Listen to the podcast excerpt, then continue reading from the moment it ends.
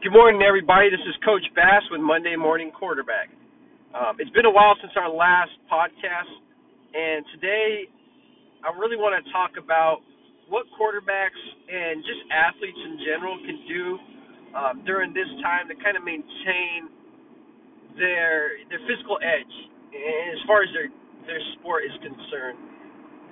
As you know, um, you may be in a state right now that is in lockdown of some sorts where um, outdoor non-essential activities are being prohibited.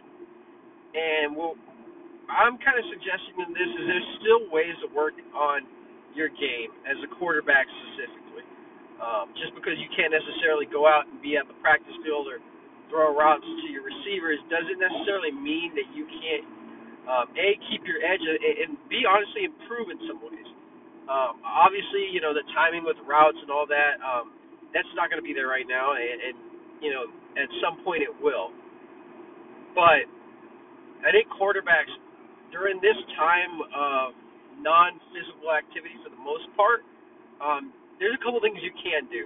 Um, the first thing I'm really going to hit on today is something I haven't really talked too much about, and um, for those who've gotten to know me over time, you know that my background uh, I got my bachelor's in science and sports psychology. So I'm a big believer in um, the mental part of the game, specifically how you how your mind thinks during competition performances.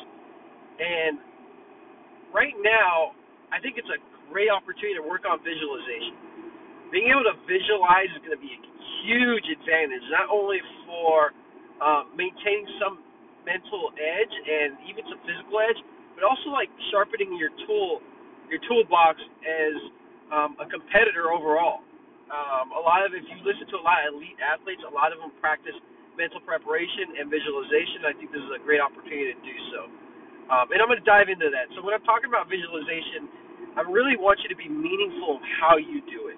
So what I'm looking for um, in a quarterback position is I really want you, for example, let's break down our pre-snap when we talk about visualization, everything has to be um, specific and detailed. So everything from how you would call the play, your tone and how you would call the play, what that feels like when you approach the line of scrimmage or when you get the signal off from the sideline, even visualizing the feel of the football in your hands, what it feels like when you're walking up to center or out of shotgun, being able to visualize the formation, to seeing where the safeties are, imagining safety rotation, seeing a front, checking corners out, man or off coverage.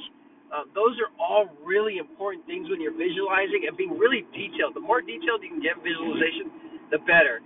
Um, and you can even break that down to actually play. So in a drop, we're feeling what the drop looks like, what the ball feels in your hand, the movement of the defense, visualizing your receivers getting to their routes, the depth, how the ball, uh, where the ball placement has to be, the release of the ball off your hand, all those things. When I talk about visualization, that's specifically what I'm detailing. So those are great opportunities, and this is something that you can really practice and be mindful with when we're talking about like things you could do during this this time period of off season. The second thing quarterbacks is um, I've talked about before, um, but this is really important now because your your opportunities to throw are very limited is working on your football IQ. I can't stress enough how important that is. Working on your football IQ and really diving into coverages, fronts, gaps, gap protections, uh, blitzes, knowing and understanding those are going to be really essential. Uh, with my quarterbacks, a lot of them will know that when we approach coverages, we're very detailed about how and how we approach them I always like to tell them to approach it through a coach's eye view and, and, and a defensive coordinator's and understand what strengths and weaknesses of our coverage are and how to attack them and, and know what their weaknesses are. Because if you can understand coverages in that sort of detail, you're going to have a better understanding of what your pre-snaps reads are, what plays work against them, and where to go with the football for quite frankly when you do get to these situations. So you really, really want to dive into coverages and kind of guessing, kind of understanding just isn't good enough. Like, if you want to be an elite athlete, you know, you want to play at a very high level, you're going to have to really understand details about coverages. Uh, the biggest mistake and fault I see with high school quarterbacks is they really don't have a big understanding of coverages. You might know like a cover two and basics of it. You know, corners have flats, and you know, back outside backers have hook to curl, and but you don't really know the details about what that looks like, what depths are. You know, what are what are some what are some key identi- uh, identification um, points that we can see pre and post snap to really identify that coverage. Um, so this is a great opportunity to do so. And if you don't have the tools necessarily to um, to like dive into that information, um, there's plenty of articles online. You can read some books. You can reach out to quarterback coaches like myself, um, and really kind of dive into that. So really dive into film. Uh, coverages are important. Understanding blitzes are going to be extremely important because it helps you identify your hots. It helps you identify where what a coverage might be leading into based off of blitz, and then and then finally like really understanding fronts and gaps and and then protections or, or or I would say at the end because they're they take a lot of detail and a lot of time to really understand why protections are are made to to be called versus certain fronts and uh, certain certain play concepts. But with all this time, really my two tips are a get into the mental game of of just being an athlete and a competitor overall. Focus on mental uh, mental toughness. Focus on being visually aware and just feeling and understanding what that looks like. And there are a lot of different ways that you can dive into that.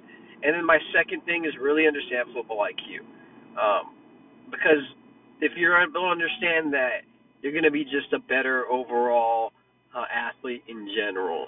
Um, they're going to be, I'm sure, they're going to be in in coming times opportunities to throw, and if you're able to um, get, if you have a backyard, if you're able to kind of just throw um, in your backyard freely, I, I do encourage that, and, and being like we talked about uh, before, just being very detailed in your approach to things. Don't just throw to throw. Have a purpose behind what you do. But if for some reason you're you're stuck and, and you you can't you don't have access to that, or at this point in time you're not able to to necessarily you know throw routes with receivers or do those kind of things, then practice mental toughness, practice uh, mental edge, and and practice football IQ. And I think kind of honing in on those skills will make you a better athlete when we do hit the field again, and uh, you'll see those dividends uh, pay off for you in the future. So if you guys have questions in the future, go ahead and reach out to me, and I'd love to answer them, and we can talk more football and I'll see you guys again.